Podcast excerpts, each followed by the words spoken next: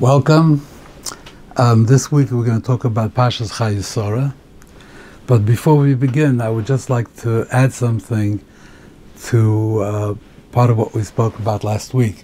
We spoke about the problem of um, telling midrashim to children that are strange and they strain the credulity of children. And like the uh, like the Sefer Chassidim says, I mentioned it last week. I'll read it again.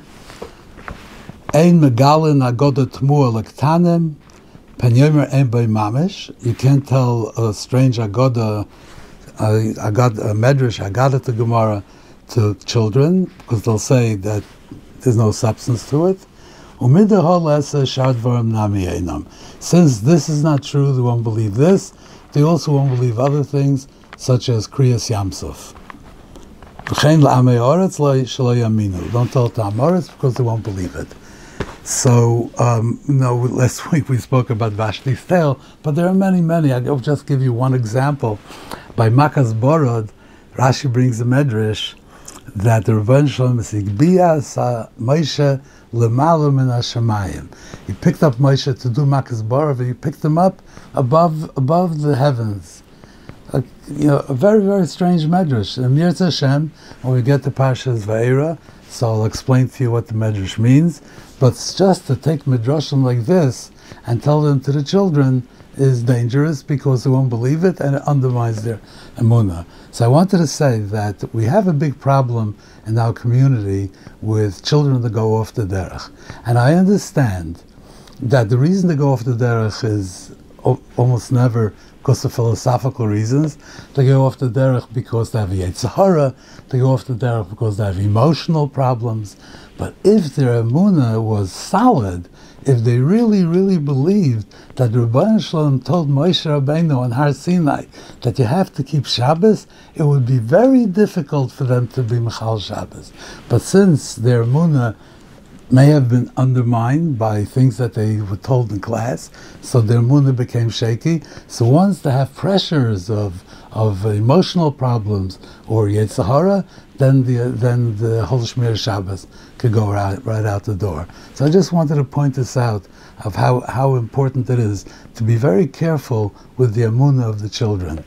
And and the Amunah, you have to be careful not to do anything. You know, you could tell them a lot of stories, yeah, but that's not gonna. Know, everybody has stories. You know, Christians have stories.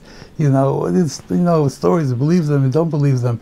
But when you're talking about the Torah, and you're talking about uh, midrashim, and you tell them things that this is the Torah, and they don't believe it, that undermines their emunah. Okay, so in Pashas Chayesora, Avram Avinu comes back from the Akedah and he finds that uh, Sarah has passed away and he has to buy her a caver and there's the whole story of his uh, of uh, Ephraim. He wants to buy, buy the, uh, the Morris the Morris Machpelah and there's a machlekes rishonim in in Avos in the fifth parak Mishnah Gimel.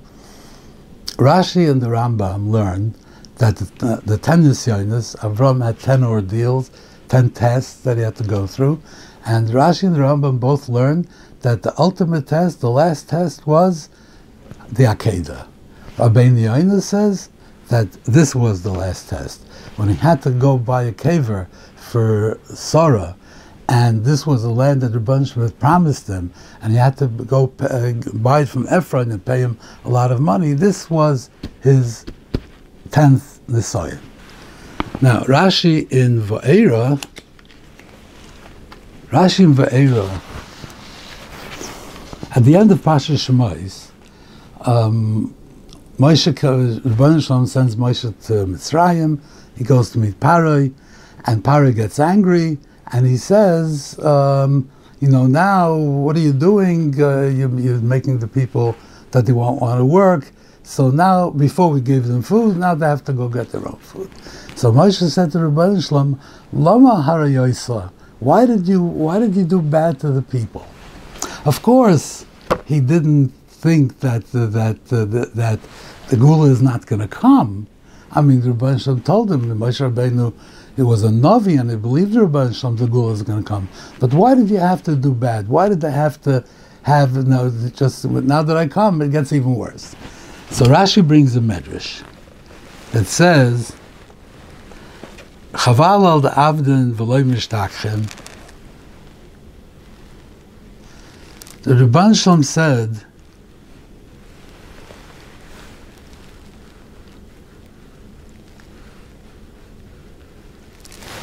that no, the Avos is Avram when he had to go buy the the caver from uh, Ephraim. It was not Maharach Midoisa. He didn't question me that he had to be put through this. And you say La Maharayosa.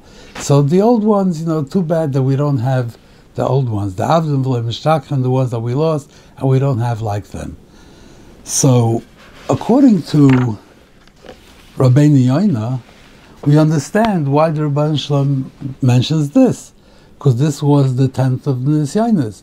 So he mentions this. But according to Rashi and the Rambam, that that the tenth Nisyan was the Akedah, and it was all the Nisyanis were over. So why is he bringing this? I mean, of course, it was a Nisyan, and you know the life is full of Nisyanis. So, but why doesn't he say, you know? Why did you? Uh, why do you want me to take Yitzchak to the Akedah? Why did you make me go down to Mitzrayim after I came to Canaan? I mean, why does he pick this thing, which is at the end, if the old Nisyanis are over, he picks this. So, according to Rabbeinu we understand because this is the last Nisayan. But according to Rashi the Rambam, why is why does Ribono Shel Olam point out this particular case where Avram didn't question the Ribono Shel Olam. I think the pshat's like this. Avram Avinu went through ten nisyanas. The Rambam says in the Moira, a oh, nisyan is a test.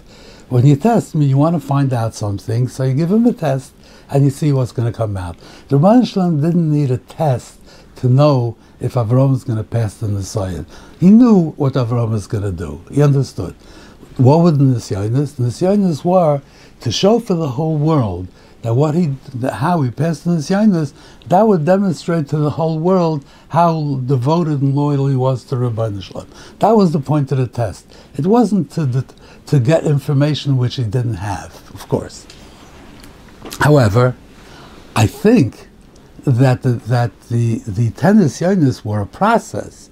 I don't, I don't know if, if the, if if Avram had given the sign of the Akedah, the first one, I don't know if he would have passed it. But each Nisayan was a stage. So first he gave him the first Nisayan, which Ribono Shel Olam knew he would pass. And when Avram passed it, from that he grew. He, Rabban knew he would do it, and he did it, and from that he grew and became bigger. And so the second Nisayan, the third Nisayan, so each Nisayan that he passed, he became bigger and bigger until he reached the tenth Nisayan. He reached the Akedah, and then when he passed the, the passed, demonstrated to the world, passed the tenth Nisayan, then Shalom said, Ato Yodati Kirei Ata, now I know that you are Yirei Elikim. So during the ten Nisyanis, Avram wouldn't question the Ribono Shel Olam. The Ribono Shel Olam is, is, is, going, is doing something. He's going through a process of demonstrating to the world that how you have to be devoted to the Ribono Shel Olam. So there's no question. The Ribono Shel Olam is giving him a test to show the world what to do. But now, after the 10th Nisayan, and we're finished, and Ata Yodati, Yirei we know, we come to the conclusion, it's over. And now I need this Nisayan. Then he could have questioned Ribono Shel Olam. What's the point of this Nisyan? The other Nisyanis, I understand what the point is. I'm not going to question. Those Nisyanis are to bring me to a level and to demonstrate to the people the level that I've reached. But now I've reached that level already, and I'm Yirei Lakim. So why do I have to go through this Nisyan? That's what he could have said. But he didn't say it. He didn't question the Ribono Shel Olam. Moshe Rabbeinu, when, you know, he was cared very much for Klal Yisrael, and he went, he killed the Mitzri and had to run away. The Ribono Shel Olam sent him, and he told him, you're going to go, you're going to take, you're going to uh, redeem Klal Yisrael, you're going to take him out of Mitzrayim. He knew that this was true. He knew. He knew what's going to happen. and he comes down to Mitzrayim, and he's here already, and he's standing by Paroi, and everything is all set to go, and now it gets worse. So th- that it got worse didn't make him question whether it's going to come, the Gula has actually come to pass. Of course not. But he said, but why? What's the point of? What's the point of, of, of, of at the last point it should get worse? Why? That was that. That was his question to Ribono Shel Olam. So, th- so therefore, it really is comparable to this. You couldn't compare it to the to the uh, to the Nisyanis. There was no reason to question. Uh, Moshe Rabbeinu all along, he knew about the Bris Absarim. He knew he knew what was going on. There was no reason to question. But it's over. I'm here. I'm being I'm being paid to paid to Klal Yisrael. I'm confronting Paroi. Why all of a sudden do we have to have a dip at the end? That was the, that's what the Ribono Shel Olam said. You were Maharach Midoisai. This point you didn't understand. You knew the whole process. This point you didn't understand. So you asked me a question. Aram asked me no questions, even though the decisions were over, and uh, and then he went to the sign. He had no questions. So it's possible that Rabbeinu Yoina really is is an interesting uh, shita. He's saying that this was the final uh, Nisayan. I mean, you would think that. Uh, Daked is the final Messiah. You know, Atziyadati Kiril Kimata. This, I mean, this is a Messiah. Yeah, you have to go by a caver. But why is this the ultimate Messiah? Why is this the tenth? Teretz is. And by the way, that, that Rashi in in in, in Va'ere brings a medrash. It's a Gemara Sanhedrin of Kufir Aleph Amar Aleph, and Rabben Yonin knew that Gemara, of course. So Rabbeinu is saying the ultimate test was that after it's all over, you don't ask any questions. That was the final Nisayan. Everything, everything, everything, everything, and at the end it's all over, and then you have another Nisayan. No, he didn't ask any questions. That's when Avram finished. When he did everything and he had no questions. Okay, now, so what happened here? So he wanted to buy uh, a caver the Marzach Pelis. So it says Avram came to the Bnei He said, "I need a caver." They said, "Yeah, listen, take whatever you want, any caver you want. Um, you know, the seal of kimata. You're very chashiv. You can take anything you want. No, not going to charge you anything." Then he said, he says to them, "Can you please speak to Ephraim for me?" So they take Ephron, and Rashi says they take Ephron to elevate him, to make him into a shaita, to give him a position, a government position. And and um, why does Avram have to tell them to talk to Ephraim? Why didn't he go directly to Ephraim? He said, please, Pigu be Ephraim, Pigu li Ephraim ben talk to Ephraim for me. Why did he have to do this? And then Ephraim says to him, no, I'm not going to charge you anything. Beni bencha, Rashi says, ben shlei have him. Two friends. How did they become friends? They never even met. Now they met. All of a sudden, we're two friends. And then Rashi says that at the end he charged them four hundred dollars, four hundred shkolim, like really good shkolim. And Rashi says that he said harbe, and he didn't even do ma'at. First he says he's given them for free, and then he charges them full price. Now, this whole negotiation, this whole episode happened in full public. Everybody was there, all the people. And and and the the Bnei Ches told him you can have it for free. And he also said you can have it for free. Now that uh, he says I want to pay, so he said he wants 400 shekel. Was that overpriced? Was it really worth uh, 200 shekel and charging him 400 shekel? I don't think so, because how would he get up? How would he have the nerve and the chutzpah to get up into front of everybody and say, okay, I'm going to charge you, but I'm going to double, I'm going to overcharge you? So I would think that the price that he charged was list price. It was full price. So what's wrong with that? What should he do? He should give Avram a discount? Why should he give him a discount? Avram was a rich man. Avram didn't want to take a shoelace from Melchstein. He wouldn't want a discount. So he gives him the price. This is the price. The price is 400 shkolim. That's what he charged him. Why is that tafilu mat in the oisa? So, let's take a closer look at what's going on here. Vayanu b'nei ches. He came to the, he came to the b'nei ches. Vaydabra b'nei ches. He spoke to the Bnei Ches. So they said, you know, you can take it. there, there are three players in this drama besides Avram. There's the Bnei Ches, there's the Amoritz, and there's Ephraim. Now, let's see how they fit in here. So the Bnei Ches told them, you can take whatever you want. So then, Vayokum Avram Veishtachu Amoritz Bnei Ches. Now he's talking to the Amoritz, which means the people, the people, the peasants, and to Bnei Ches. And then he says, go talk to, Chevra, to, to Ephraim. So Ephraim, Ephraim Yoshev B'Soich Bnei Ches, Ephraim is now among the Bnei Ches. What are the Bnei Ches? He's sitting among the Bnei I mean, the Ches was one of the Shiva Ummahs, but what is this Bnei Ches here? He's sitting among the people of Ches, and he said, he said in front of Bnei Ches, and all the people that came, that means including the Amoritz, no, lo yadon shmeini, asod ze nasati loch, v'amor asher boy, l'chon satil, einei bnei ami, satil loch. I'm giving to you in front of the Amoritz. Vayishtachu Avram lifnei Amoritz. Well, now Avram is looking to the to the Amoritz. Vaydabrel Ephraim ba'ozni Amoritz. Now he's talking ba'ozni Amoritz. So then, so then he says, Arba me shekel beini v'noch mahi. So, so Vayishma Avram al Ephraim, and gave him the money. Asher diber ba'azdei be'cheis, Arba me shekel. Once again, the b'nei ches. I mean, here's the Amoritz. Now he's talking about the b'nei ches. And then he bought it from him. And at the end it says, Vayokom Asada Vamora Shaboy Lavrom Lachuzas cover Me'ez B'nei Ches. Now, if he bought it from Ephraim and Nachuzas cover Me'ez B'nei Ches, what does this mean? So, who are the B'nei Ches? So, we find in in Toldos, Rivka says to to Yitzchak, "Kasti b'chaya mipnei b'nois ches im lekech Yaakov isha mipnois ches." I feel it's gonna. I'm gonna be disgusted if Yaakov ends up marrying the Bnei Ches.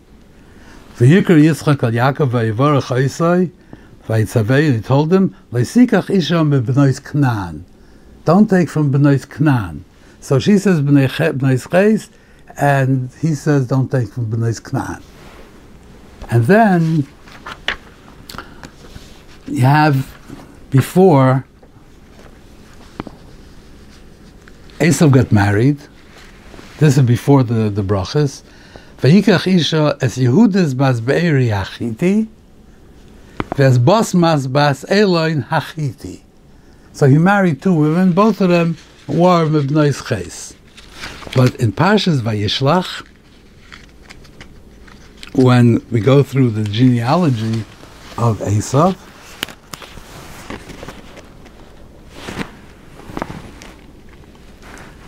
So he married Esav Lokach es Noshav Bibnois Knan, es Odo bas Eloin Hachiti, vas Elivama bas Ona bas Sivoin Hachivi. So his wives, one was a Chiti, one was a Chivi. And here in Toldos, one is, they're both Chitim, also have different names. One is Yudas bas Beiri, one is Basnas bas Eloin. And here they have different names. So what is what is what is going on here? So Sforno says in our parsha that the Bnei they were like the Shaitrim, they were the government officials. But you know, he's, he understands this from the Psukim that Bnei Ches seem to be like the powerful, the elite. And Ephraim Yosef B'Soich Bnei Ches, he was elevated that day because of Avram's covenant that he should be among the Bnei Ches. But in uh, in the archaeologists a hundred years ago discovered something that wasn't known. That there was something. There was a Hittite empire, an empire of Chitim, a huge empire in this time during this age, which wasn't known, and this empire stretched from Turkey down through Syria, Lebanon, and through Canaan. That was a Chiti empire. The capital was Hattusa. It's near Bogazkoy today in Turkey. This was a big discovery about 100 years ago. Now, the Chitim were the imperial power. They controlled all of Eretz Yisrael. So anybody that worked for the government was called the Chiti.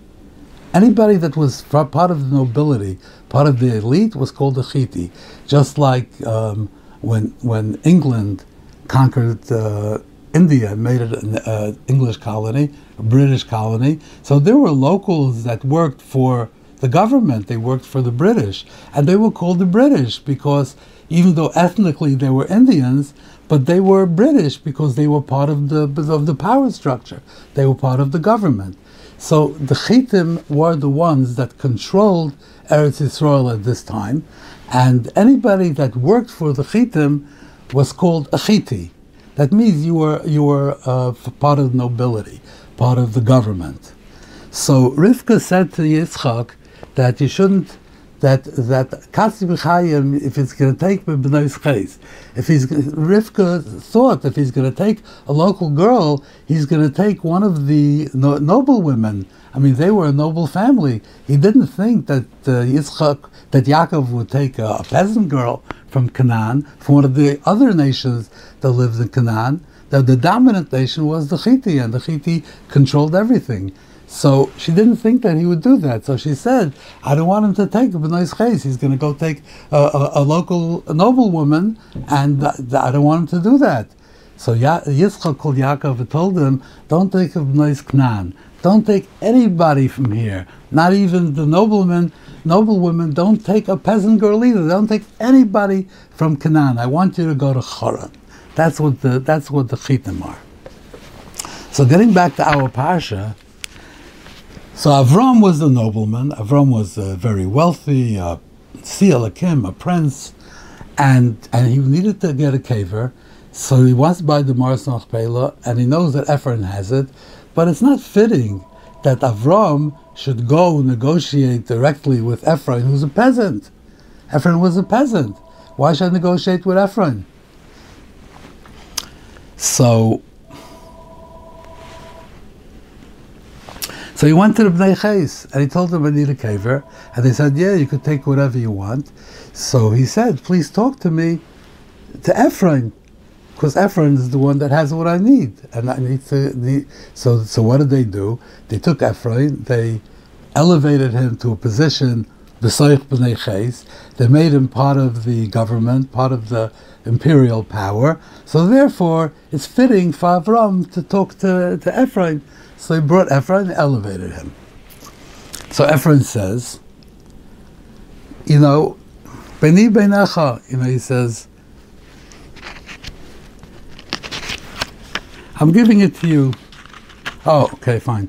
Um, uh, so later, so he elevated him. So he said, "No, I'm, I'm, I'm a, I've become a chiti now, and the chitim have like a, a, a custom that if somebody, another chiti comes and asks for a caver, they give it to him for free. It's kind of a noblesse oblige to other nobles. You know, this is this is the Gedach covered. You're a nobleman. I'm a nobleman. You need my you need a piece of land for a caver. I'm not going to charge you. It's free. So that's what they told him. You could have anything you want for free. So Ephron now is a chiti. So he tells him it's not a chiti. It's everything for free. So Avram told, Vayishtachu Avram lifnei Amoritz." He bowed down and he, he indicated that he wants to do this the way the Amoritz does, the way the peasants do it. That's what he wants to do. I don't want this noblesse oblige from from one nobleman to another. I want to buy it the way the custom is the Amoritz. So, so Ephraim said,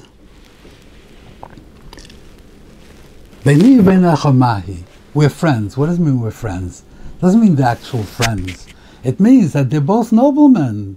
We are both of the same class. So if I'm of the, cl- the noble class and you're a noble class, I'm giving it to you for free. That's the, that's the custom, what nobility does. So Avram said, No, I don't want, I want to pay. So he said, okay, you want to pay Arba Meir shekel. So the price is Arba Meir shekel. Arba Meir shekel was the list price. But that was the list price when one chiti sells to another. When a peasant sells a piece of land to another peasant, he doesn't charge him arba shekel. He charges him 200 shekel. But you know, anytime, you know, you buy the same suitcase, you could buy it in the in, in, uh, Target cost uh, so much, and you go buy it in some kind of upscale store, it'll cost you four times as much. Because when when you're dealing on that level, the prices are higher. So if uh, if uh, if a, uh, a, peasant sells you a piece of property, he charges you whatever a peasant charges. When when um, a nobleman sells you a piece of property, he charges you a nice amount of money. So Avram said, "I want to pay for it." I want to pay for it, as is the custom of the of the Amoratzim, of the Amoritz, of the peasants. I want to pay. So so uh, so Ephraim said, okay, you want to pay? The price is four hundred dollars, the chiti price. So that's what he's saying. He was, you know, he said, I'm, I'm give it to you for free.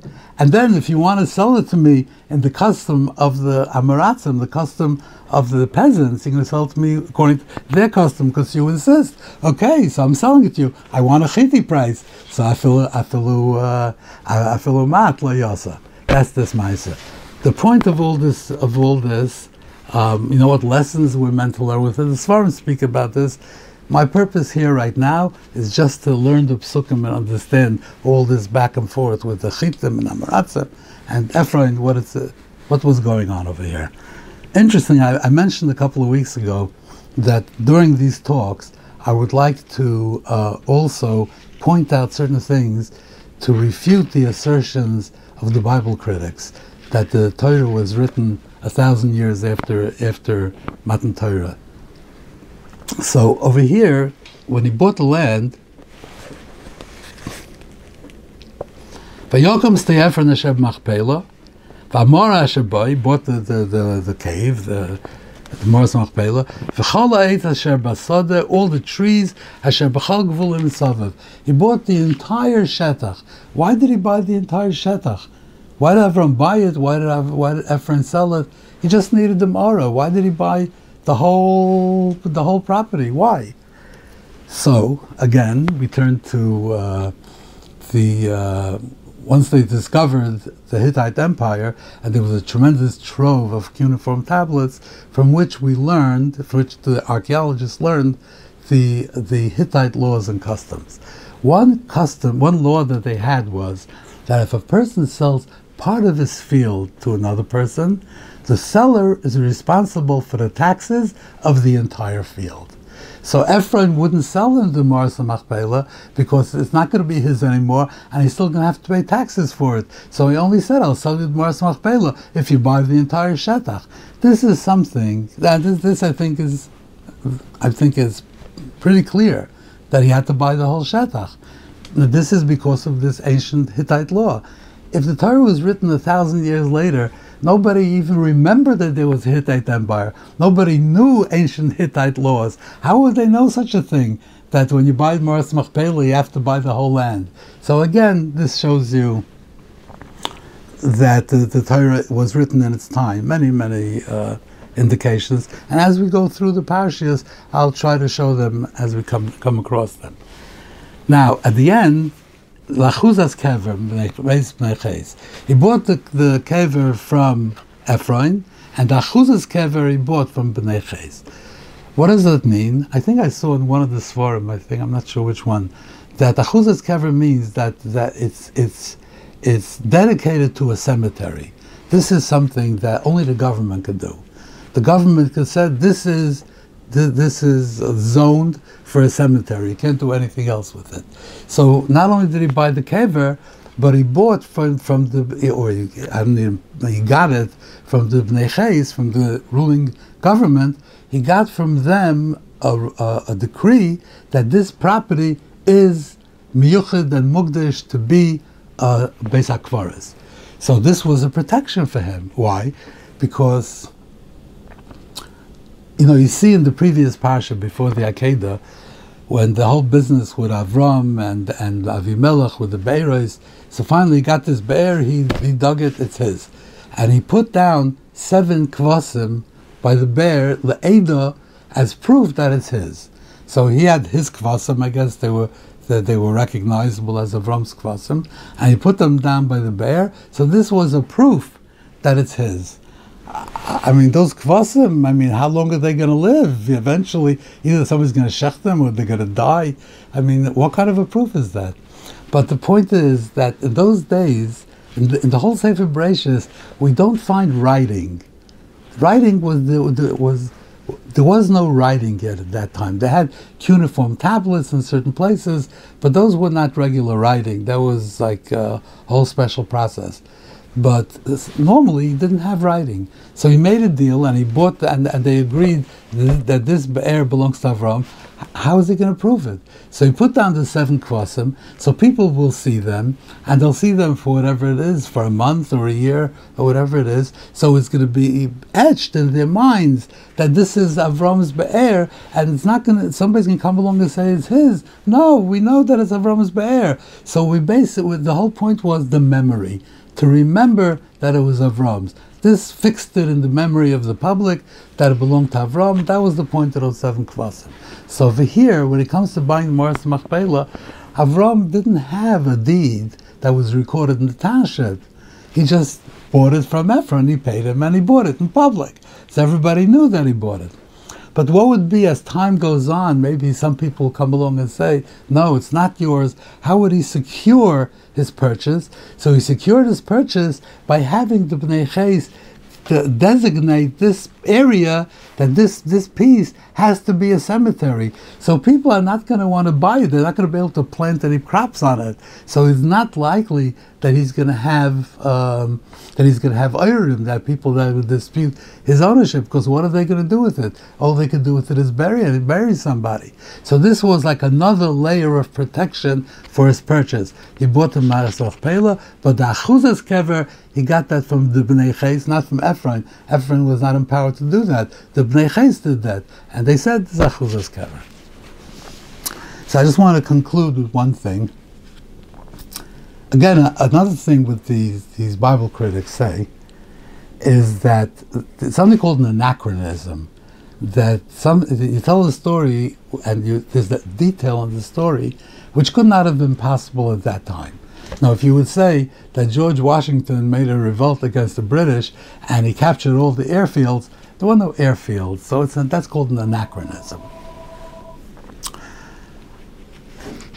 So they say that there were no camels in this this period, because in the archaeological excavations, they, they, they, I mean, there were camels, but they were wild. They weren't domesticated and in the in the settlements, in the, the, excavations of these ancient settlements, they don't find any camel bones, which indicates that people didn't have camels. Today, you know, every Muhammad, uh, Ahmed, and Khalid in Saudi Arabia has camels, but in those days they didn't have camels. So how could there be camels? So I just want to answer this. They did find royal scarabs of camels, but camels with uh, what? Eliezer, Eliezer went to at the end of the parsha. Eliezer went to get a shidduch. He came with ten camels. So were they camels?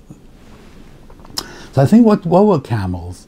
Camels were like uh, normally people didn't have camels. Camels were like a, royal thing, like a a, the, a king would have elephants, so he would have camels. It wasn't something that everybody had. Where's the first time we find camels in the Torah? by by Paro. He went, went with Sarah, and he gave him presents, and he gave him camels. So Paro was a king; he had camels, so he gave Avram camels. So he ended up having camels. But when he went to the Akeidah, they didn't go with a camel; he went with a donkey. Why did he go with a donkey? A camel is a much easier, much much faster ride. He had camels. Why didn't he go with the camels? There it says because the camels were like uh, you know a Rolls Royce, and you leave it in the garage, and people around you don't have camels. You don't go with a camel. So you went with a donkey, and the camels he had, it was part of his wealth that he owned camels, but he didn't use them. But when it came over here, by the so what were they looking for? Uh, Besuel and Lavan. They're looking for a rich shidduch he came and he told, he didn't tell them that Avram was a tzaddik. He didn't tell him he was a gomel chasadim. He told him, yeshloi rav, he has a lot of money, and he gave this money, he signed it over to Yitzchak, that it's going to go to Yitzchak, And this is a really good rich shidduch. And so that's that's what attracted them, that it was a rich shidduch. So because uh, Rivka's family, they were interested in the rich shidduch, and they told him how rich he was. So in order to impress the Mechatanim, the prospective in-laws, so he sent the, he took the camels out of the stables where he kept them. He didn't use them where he kept them, and he told uh, Eliezer, take these ten camels and go to Haran, and that's going to impress them tremendously. Who has camels? This must be a billionaire. Must be very very wealthy, and they're going to do the shidduch. Thank you very much, and hopefully we'll see you next week.